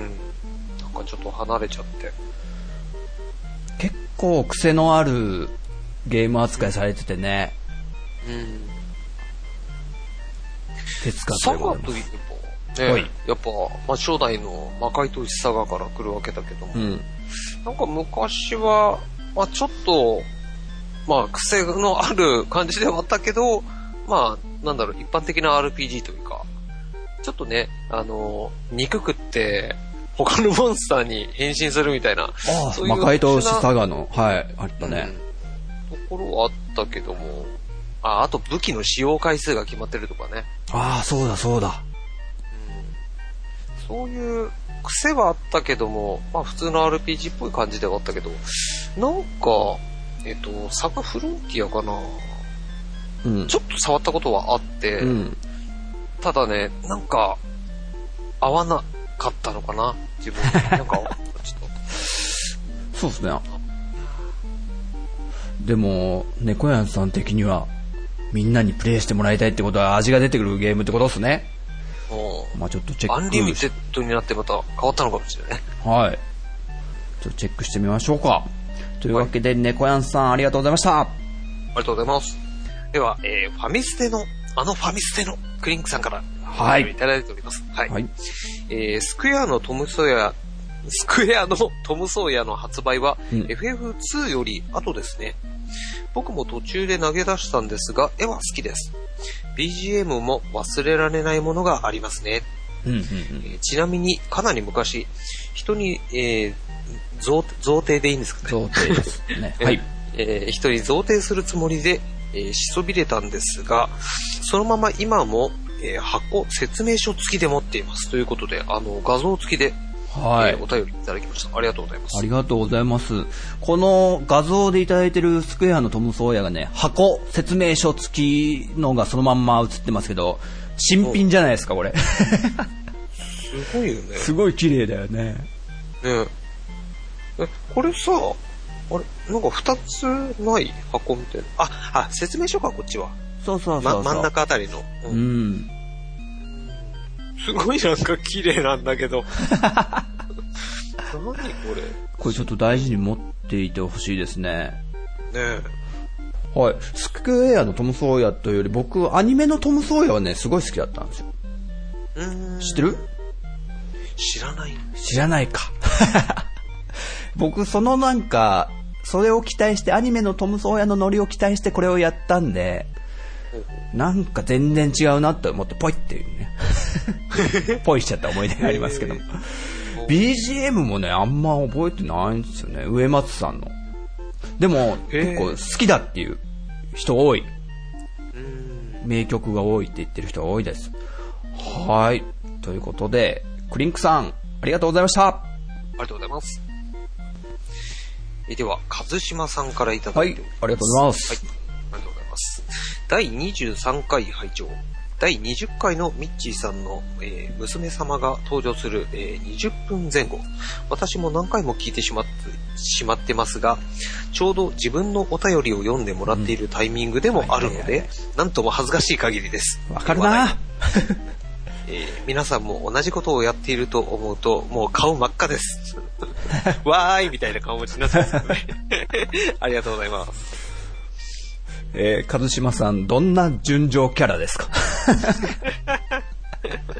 というわけでね、これね、でもわかりますよ。あのね、ミッチーさんの子供たちが登場する回を何回も聞いちゃうよね、みたいな話をね、トヨチョも言ってたけども。はいはい。そこがちょうど和島さんのお便りだったんですね。これもね、あの、僕も他の番組さんに結構お便り送ってるリスナーじゃないですか。だから、あの、自分のとこ何遍も聞きますから。わかるわかる。しかもね、そう、僕メモってありますからね。あの、ファミステの何回の、えー、後半の何分から俺のお便りみたいな。久々にちょっと聞いてみようかな、みたいな、そう。そういう感じで、だから、勝島さんも、またね、今回も聞いてくれてるんでしょうかということで、ありがとうございます。ありがとうございます。はい、23回宛てにタマさんいただいてます。はい。ウィザードリーってそう発音するんですね。今まで、ウィではなく、ウィだとずっと思ってました。あはい、おタマさん、ありがとうございました。ウィザードリーってね。ウィザード？僕もね、昔ね、ウィザードリーって言ってた。多分。小学生とかの頃。でも、いつからか変わったんですね。でも、ウィザードリーですよね、多分。魔術師ってウィザードって言うもんね。うん。ウィかなあの、小さいいいかな。ですね。はい。俺ね、はい俺一つだけちょっといいあの、昔、そう、前、前の放送の時に多分、えー、シャイニングザ・ダークネスっていう、出たことあるね。うん。ちょっと言ったと思うんだけど、あのね、あれ？ゲーム自体には、あの、シャイニングザ・ダークネスって書いてあるの。うんうん。だから俺ずっとダークネスだと思ってたんだけど、うんある時に、シャイニングザ・ダークネスだろって、いうことを言われて、うん。え、ダークネスなのかな？いや、でもダークネスって書いてあった気がするんだけどな。でも勘違いだったのかなと思って、ダークネスってこの前は言ったと思うの。その後俺、なんか気になって、調べてみたら、やっぱりダークネスって書いてあって、うんうん。なんだろう、英語、難しいですよね。あのさ、時代によって変わったりすることない？なんかそういう英語って。ああ。俺一個思うのが、フラジャイルって言葉あるのね。よく段ボールとかにき危険物扱いとして、フラジャイルとか書いてあったりするんだけど、それの読み方もなんか結構様々で、うんあの、その曲名につけてる人たちも多いのよ。でも、うんミスチルはフラジャイルって言ってんだけど、あの、エブリリトルシングはフラジールって言ってるんですよ。あとかね、そういうのあ。うん。があるから、ね、なんか、間違って覚えてることとか、あと、ずっとそれで言ってたのに、なんか、勝手に変わってる？うん。とか、そういう単語は多いっすよね。そうだね。ねえそういうのも、ちょっとまとめて話しますか、今度。そうだね。昔スパゲティって言ってたのに、今パスタだよね、みたいな話あるじゃないですか、それ。はい。というわけで、タマさんは、スパゲティって言ってくれてるでしょうか？というわけで、ありがとうございました。ありがとうございました。はい、そしてですね、エニグマさん、いただいてます。いつも中近東ラジオを話題に上げていただき感謝しておりますということで言ってくれてますけど、とんでもございませんとんでもないです。はい。ガンガンね、中近東さんといえば、あの、何度も何度もすみませんけど、寝落ちするラジオということで、言ってますけども。うちのメンバーが寝落ちした瞬間に、もう、中近東さんだねっていうのは入れていきますんで。はい。ちなみにですね、その中近東ラジオの、もっちさんって方が連絡くれまして、あの、ジンタさんはなんか、ポッドキャストの横のつながりがすごい好きだみたいなことをおっしゃってたんで、なんか、そういうポッドキャストの集いみたいのがあるんですけど、参加しませんかみたいな風にお誘いいただいてですね。で、なんか、LINE のグループとかにい入れていただいて、そしたら、ポッドキャスターの方々が、もう、50何人とかいてですね。すごいね。で、みんなでこう、あ、なんとかラジオのなんとかですみたいな感じで言ってくださって、いや、ポッドキャスト界広いなと思って。あの、僕知らないラジオさんばっかで、ちょっとわからなかったんですよね、本当あま、まだまだこんないっぱいあるんだ、番組とか思って。あるよね。ね。だから逆に、秘密基地全員集合の陣太ですって言って、えー知らねえなって思われてたんだろうなとか思って。いや、そりゃそうだろああ。いやいや、というわけでね、エニグマさんと、あと、もっちさんも、ありがとうございました。う。ありがとうございます。はい。えー、KIM さんからいただい、えー、メールでですね、いただいております。だいてます。はい。はじめまして、KIM と言います。よろしくお願いします。お願いします。えー、いつも楽しく聞かせてもらっています。最新回を聞きました。ジブリの話が出たので、ネタバレありの話を期待しています。例えば、風の谷のナウシカのコミック版の話や、はいはいはいはい。の背景や、えートトロの都市伝説なんかは面白いと思います。あと、過去のロト、え3部作の話を聞いていて思い出したのが、昔友人に聞いたドラクエ2のその後の話がとても興味深いですよ。はいはいはいはい。それでは、これからもバンド活動とポッドキャスト活動を楽しみにしています。ということでございますね。はい、ありがとうございます。ありがとうございます。KIM さんで大丈夫ですよね。キムさんではないですよね、多分。はい、ありがとうございます。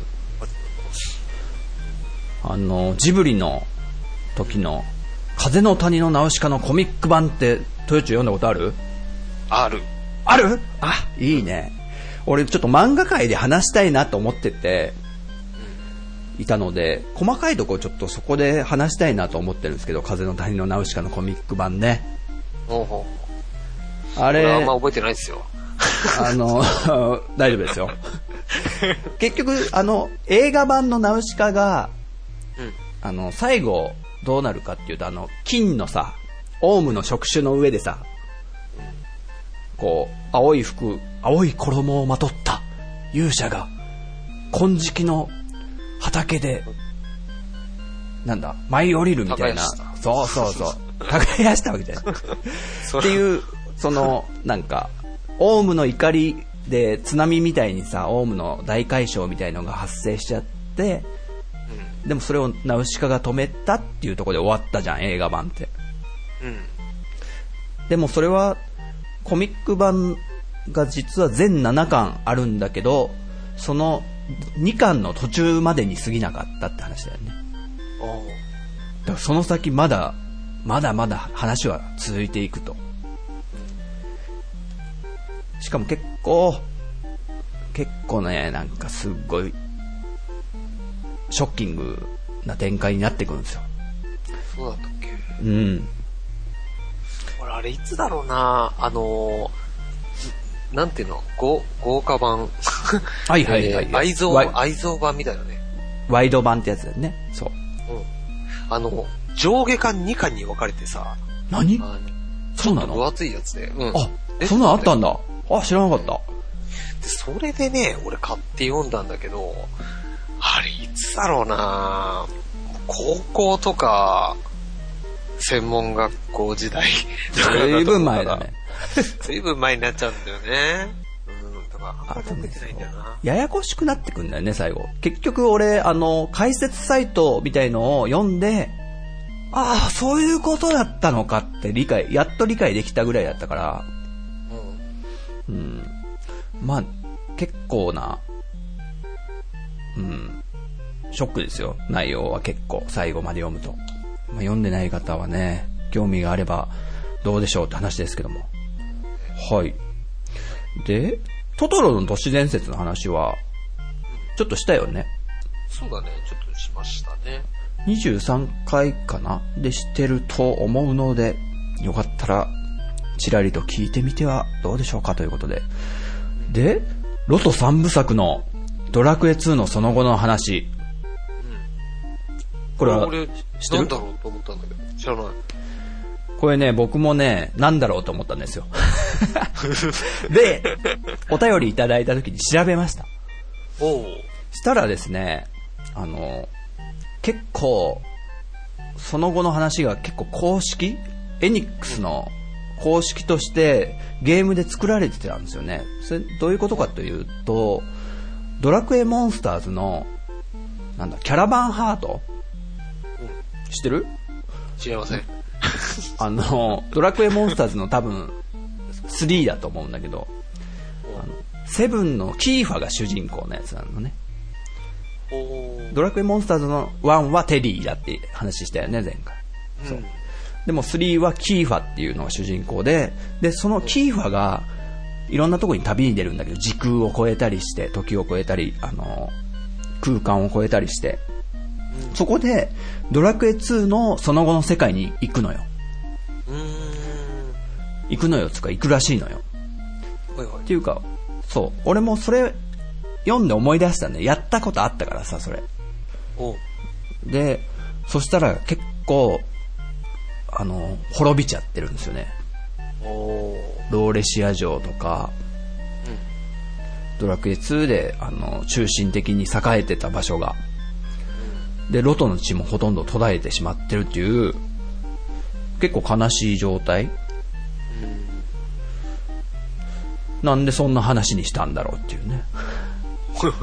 夢も希望もあったもんじゃねえや、とか思ったんですけど、それをスクエニがもう、公式に、ドラクエモンスターズの3としてね、描いてるという、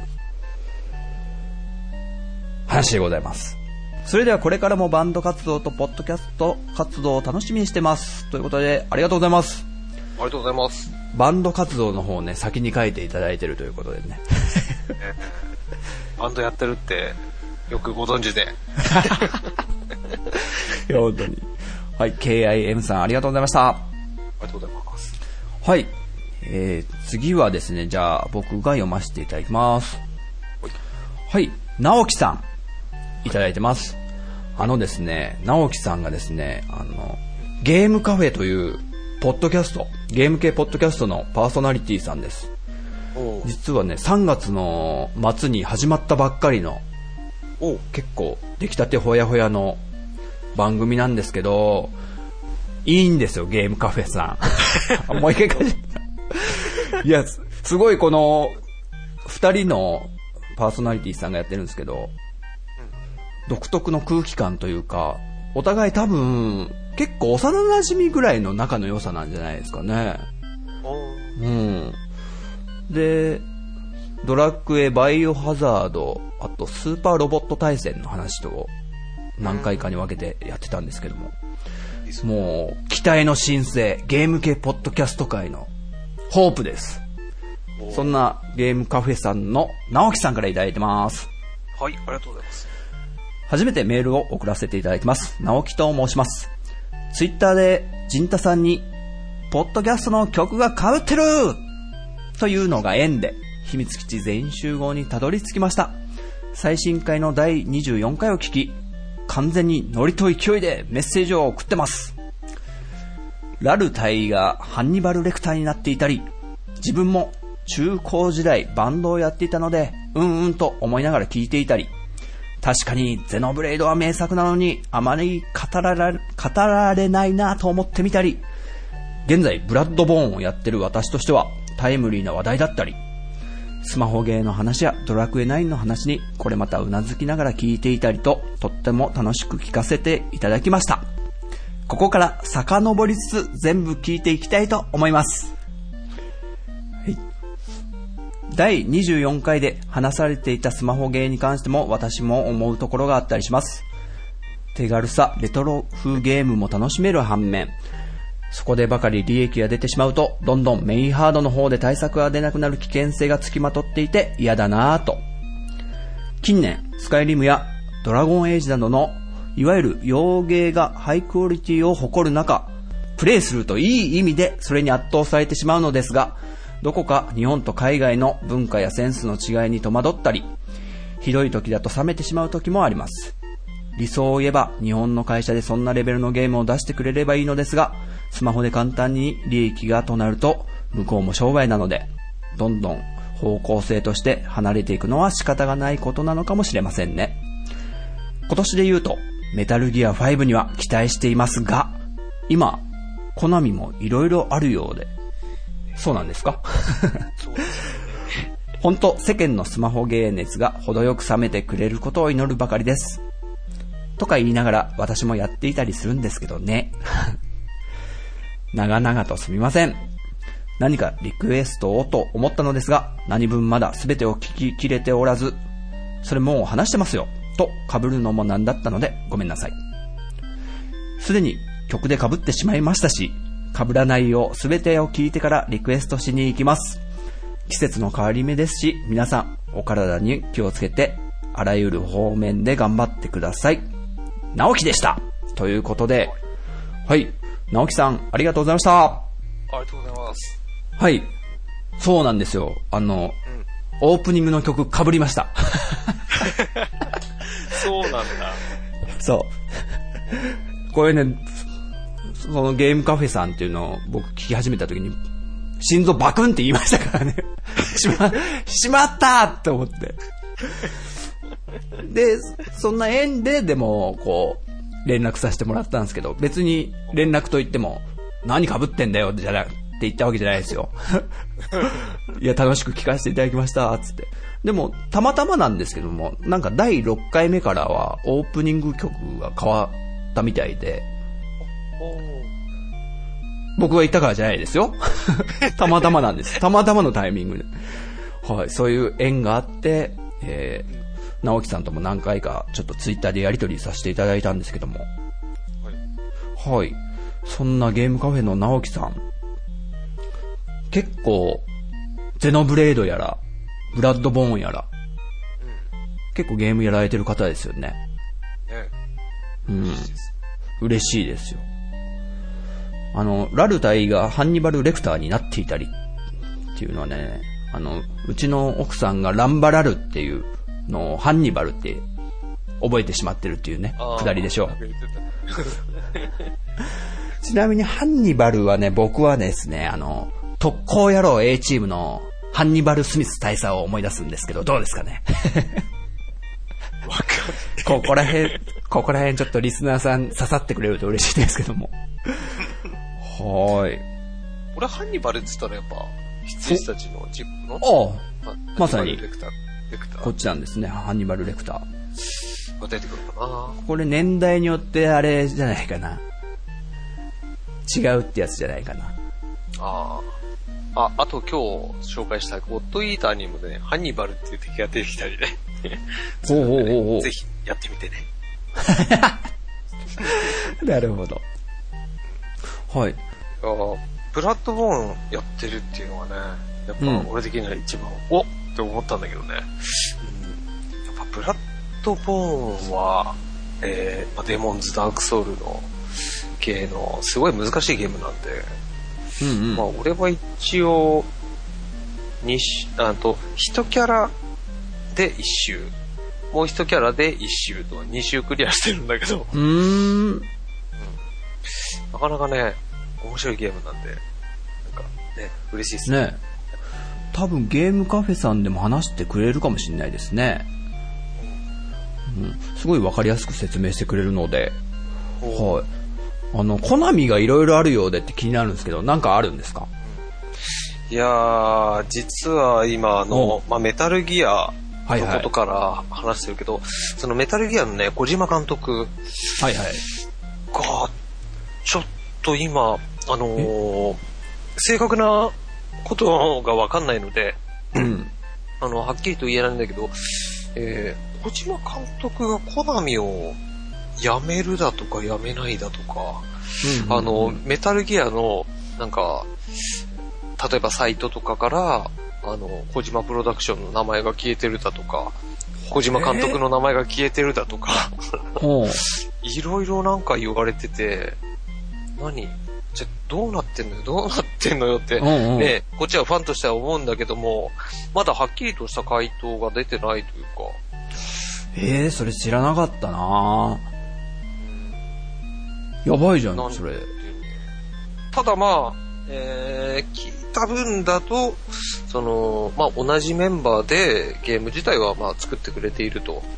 うん。う。ん、なので、まあメタルギア5は、えー、こ、うん、小島監督、まあ他、えー、今まで作ってくれていたメンバーの方々でね、作ってくれてると思うんだけど、ねうんまあ、今後どうなるのか、えー小島監督がどうなるのか、そこら辺がね、ちょっうん。わかったよ、トヨッチョ。と、お？Wii U に来るんじゃないかな。小島監督。僕が言いましたよね、前。嘘プレゼンの時に。小島監督 Wii U へ。うんよくわかんないこと言ってますけど、適当に。いや、でも小島監督と言ったらメタルギアだからいなくなっちゃったらね。ねえ。ねうんもうだから、もう、なんだろう、世界中で、おい、どうなんだ、どうなんだ、コナミふざけんな、つって。本当だよ。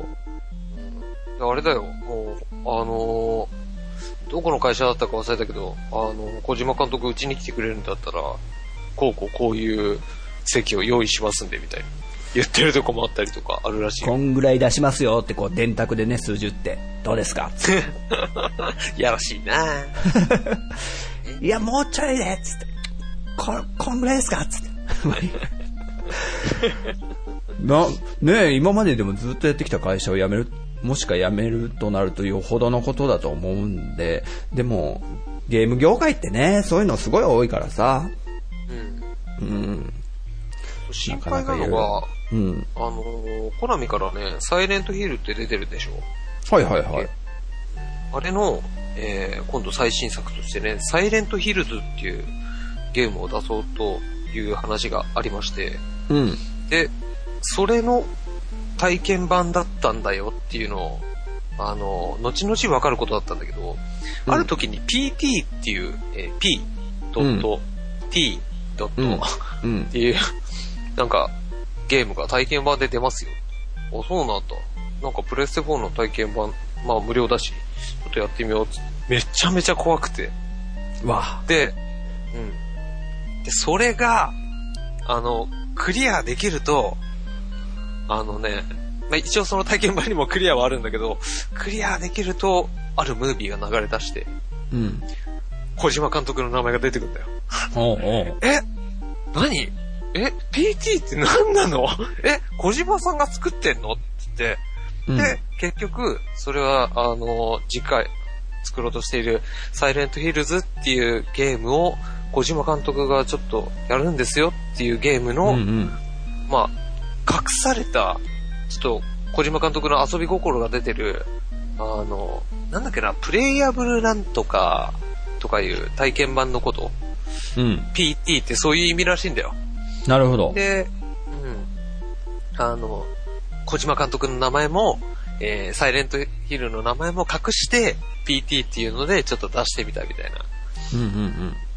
そういうのが後々分かって、うわそうだったんだつってすげえ湧いてたんだよ。小島監督がサイレントヒルをつって。おなんかそれもちょっとね、どうなっちゃうのか分かんないよね。うねサイレントヒルはコナミのね、ゲームだし。うん。ちょっとね、今後の動向、ね、気長に待ちながら、まあ、変な方に転がんないようにね、祈りながら眺めていきましょうということで。はいはい。つうわけで、直樹さん、ありがとうございました。ありがとうございます。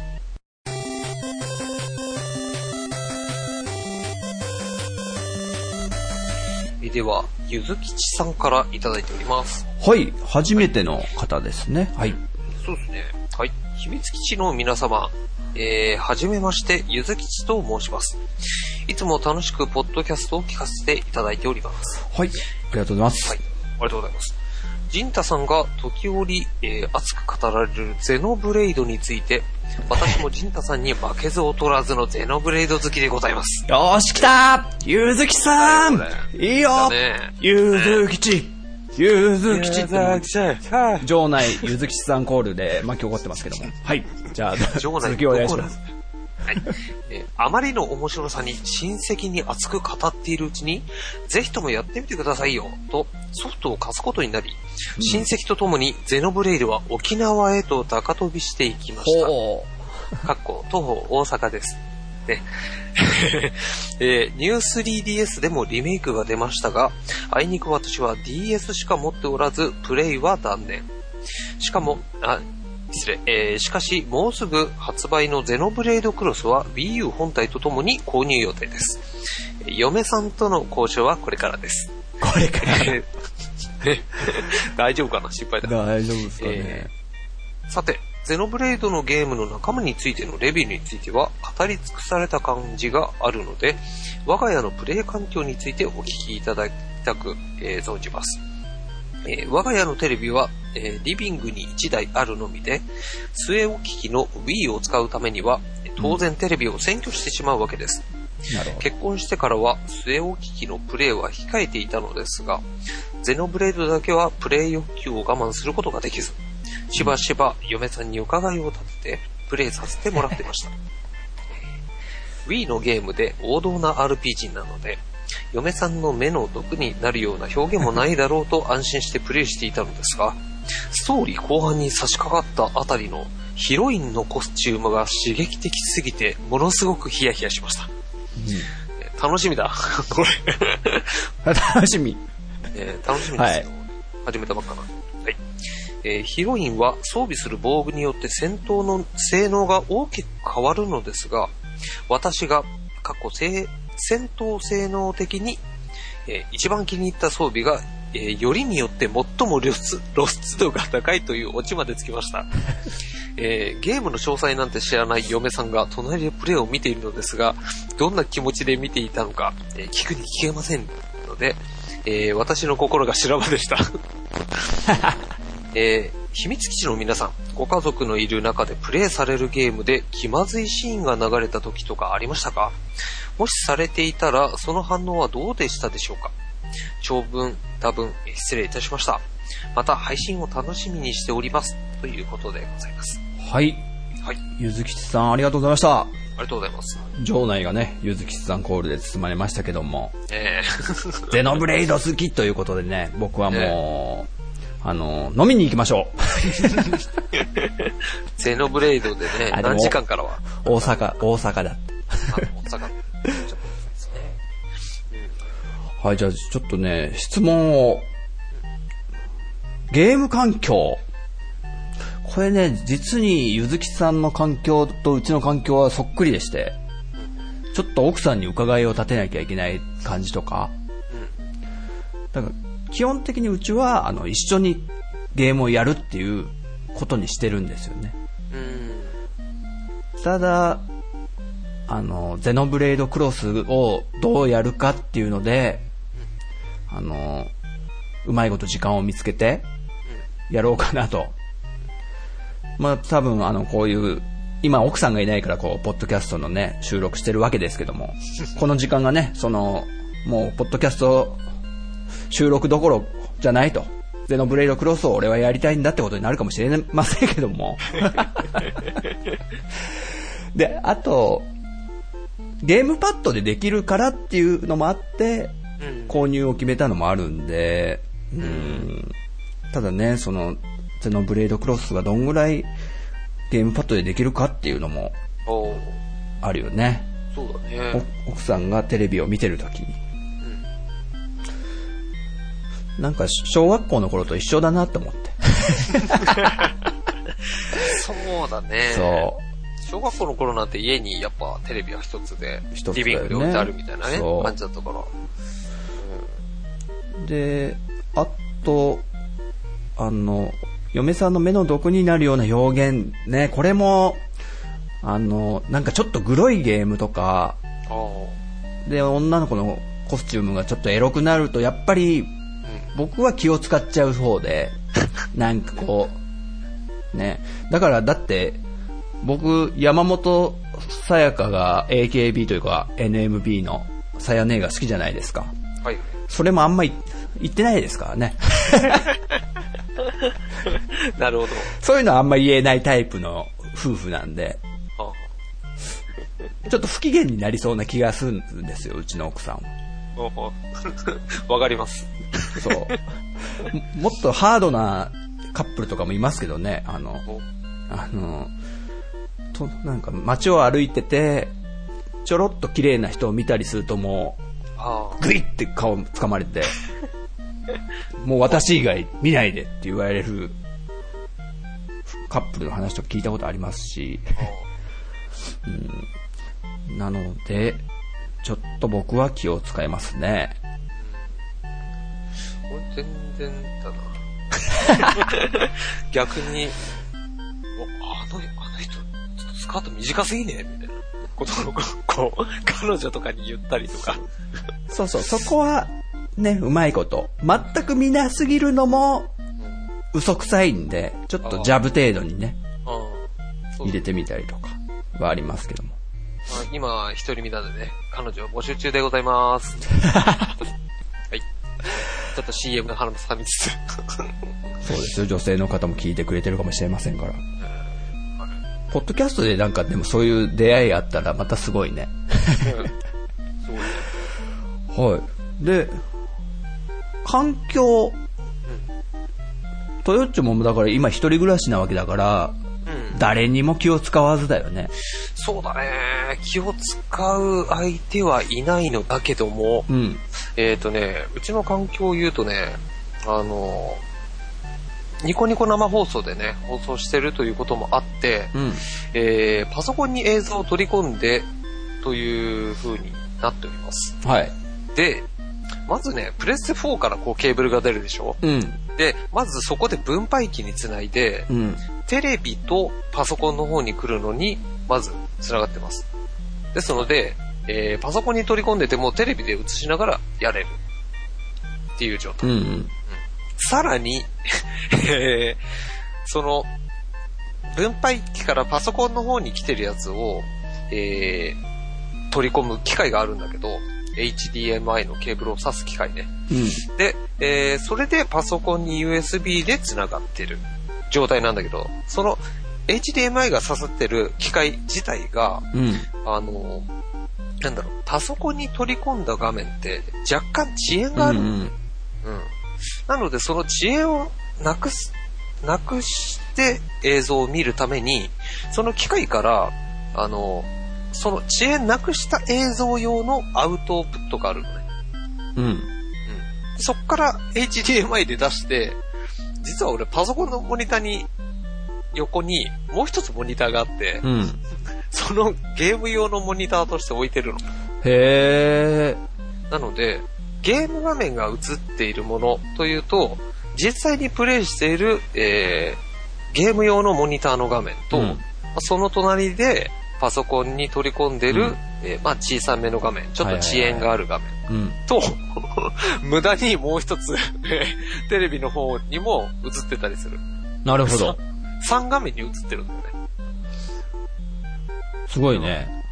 オタクの部屋みたいだね。オタクの部屋っぽい。オタクって言っちゃまず。だからでもあれだね、そのテレビ専用のモニターでゲームを映しながら、うんえーテレビの方では、あのー普通にテレビのチャンネルとかを、まあ、つけられたりもするから、うん。だからこう、まあ、例えばね、こう彼女ができて、彼女がテレビを見ている時に、えーこっちのモニターの画面で俺はゲームをやるっていうことも可能だね。なるほど、なるほど。まあね、そういう、できる画面がもう一個あればね、全然ね、気兼ねなくできるのかと。でもそれを嫌がる、ね、人もいるかもしれないしね。うん。その彼女さんの性格にもよるのかなと。俺、ちょっといいなと思ったのが、ある芸能人夫婦で、なんか、お互いのテレビを持ってるの。一台ずつ。うんでそれをこうなんと、なんて言えばいいんだろうな。うーん。お互いの部屋に、いや、もう、背中合わせみたいにして、テレビ同士を。えーでも背中じゃなくて、なんつうの、この、蝶つがいみたいなさ、はいはい、はい。くの字みたいにして、置いてあって、お互い見てるらしいんだよね。うんボリュームとかもそんな気にしないで。で、面白いことがあったら隣にいるわけだから、旦那さんが。一緒にそっち見たりとか、でも自分の方を見な見つつみたいな。そのスタイルもすごいなとか思ったんだけど、すごいね。すごいよね。でも、その二人はそこでバランスをとってるわけで、なかなかね、いろんな環境があると思うんですけど、例えばね、うちのミッチーさんなんかね、トヨッチョ、どんなんでした？奥さん。ミッチーさんの奥さん。いやーゲーム反対派というか。ねえ。そうですよ、これ、一回過去、過去回に話してましたけどね、ミッチーさんがドラクエ7を始めた時、どんなんだったっけ？なんだっけ？ゲーム、え、えっ、と、結婚して、うん。と、途中の状態で終わっちゃったんだっけ？あのー結婚して途中だったのを始めたんだけど、奥さんが、なんでゲームなんかやんの？あ、そっか。みたいな感じで言われて、すごすごと、あ、すいません、つって、プレステを片付けたみたいな。そして最近もなんか、マインクラフトをお子様たちがね、やりすぎちゃうんで、1時間制限がつけられたとか、あうん。それで夫婦喧嘩っぽくなったとか。だななかなか理解が、そこらへん。ね。だから、浅沼さんとかも聞いてみたいですね。うん。どういう状況なんだろうね。そう、浅沼さんが据え置き機をやらないのは、そういうとこもあんのかなとか。ああ。そうだね。うん。一緒に楽しむもんだったらもしかしたらやんのかなどうなんだろうね。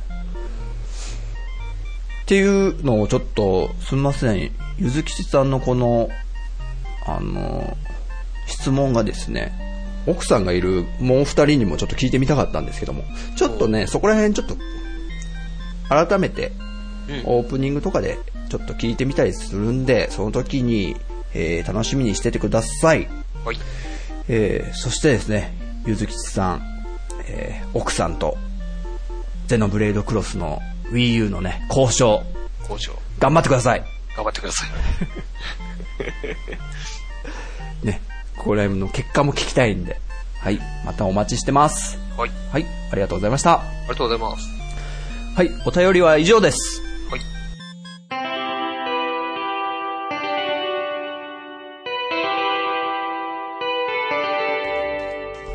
えーこの秘密基地全員集合では、リスナーの皆さんのご意見、ご感想をお待ちしております。えーメッセージは番組内で全てご紹介させていただきますので、どしどしお送りください。はい。えー送り方は秘密基地ブログ内のお便りフォーム、もしくはツイッターの秘密基地アカウントに直接リプライ、もしくはハッシュタグ秘密基地全員集合をつけて、えーツイートしてくださると僕たち大喜びでございます。はい、転げ回って喜びます。ね。えー iTunes ストア内では最新15回までしか表示されていないので、えー過去回を聞きたい方は、秘密基地のブログで聞けますので検索してください。えーその際、秘密基地という、えー名前はひらがなで探していただけるとスムーズに見つかると思います。ええーぜひぜひよろしくお願いいたします。よろしくお願いします。はい。この最後の、あの、秘密基地で検索してくださいっていうのはね、ちょっと雑ですよね。普通の番組さんは、http. みたいな感じで URL とか言ったりするんですけど、けまあ、検索で探してくださいって。まあ、出ると思いますんで。そう、結構投げやりな感じでね。まあ、そ、今はね、そっちの方が早いと思いますんでね。はーい。ということなんですけども、は、ちょっとね、あの、告知があります。はい。えっとですね、秘密基地、一応あの、バンドをやっておりましてですね、はい。あの、ライブが決定しました。おー。はいイエーイ。あの、毎年イベントをやってるんですよね、秘密基地で。うん。で、それがですね、えー10月に決まりました。はい今回で5回目となります。題しまして、第5回秘密基地文化祭。はい。で、日時は10月の24日の土曜日。で、場所は池袋のライブインロサというところで、えーやる予定というかやります。はい。はい。で、出演、えーアーティストさんも今、声掛けをしているような感じでして。でですね、最大のこのイベントの特徴は何ですか？こう、お客さんに対してね、ねお腹を空かせてますよね、お客さんが。何あります？そよちょくん。飲み放題、食い放題ったーすごいイエーイこれがですね、あんまり、あんまりないんですよね。ライブハウスで、あのーホットプレートとかでも家庭的ではあるんですけど、ホームパーティー的なノリで、あの、うちの奥さんとかがね、あの、ほぼさんたちを連れてきてくれて、お肉とかを焼いてくれるんですよ。焼きそば作ったりとか、ねパンケーキ焼いたりとか。でそこら辺のものをつまんでいただきながら、こう、ライブを楽しんでもらえたらという、そんなね、はい。イベントでございます。はい。はい。まだ結構先ではあるんですけども、10月って言っても。もしね、お時間合いまして、あの、場所の都合も良ければ、えー来ていただけると嬉しいということで、はい告知させていただきました。はい。はい。この告知はね、続けていきますので。そうですね。はい、というわけで、はい、本日のお相手は、秘密基地の陣太と、えトヨッチョでした。それではまた次回、秘密基地全員集合。お楽しみにまったねー。バイなら、バイなら、こんなの言ったことなかったの。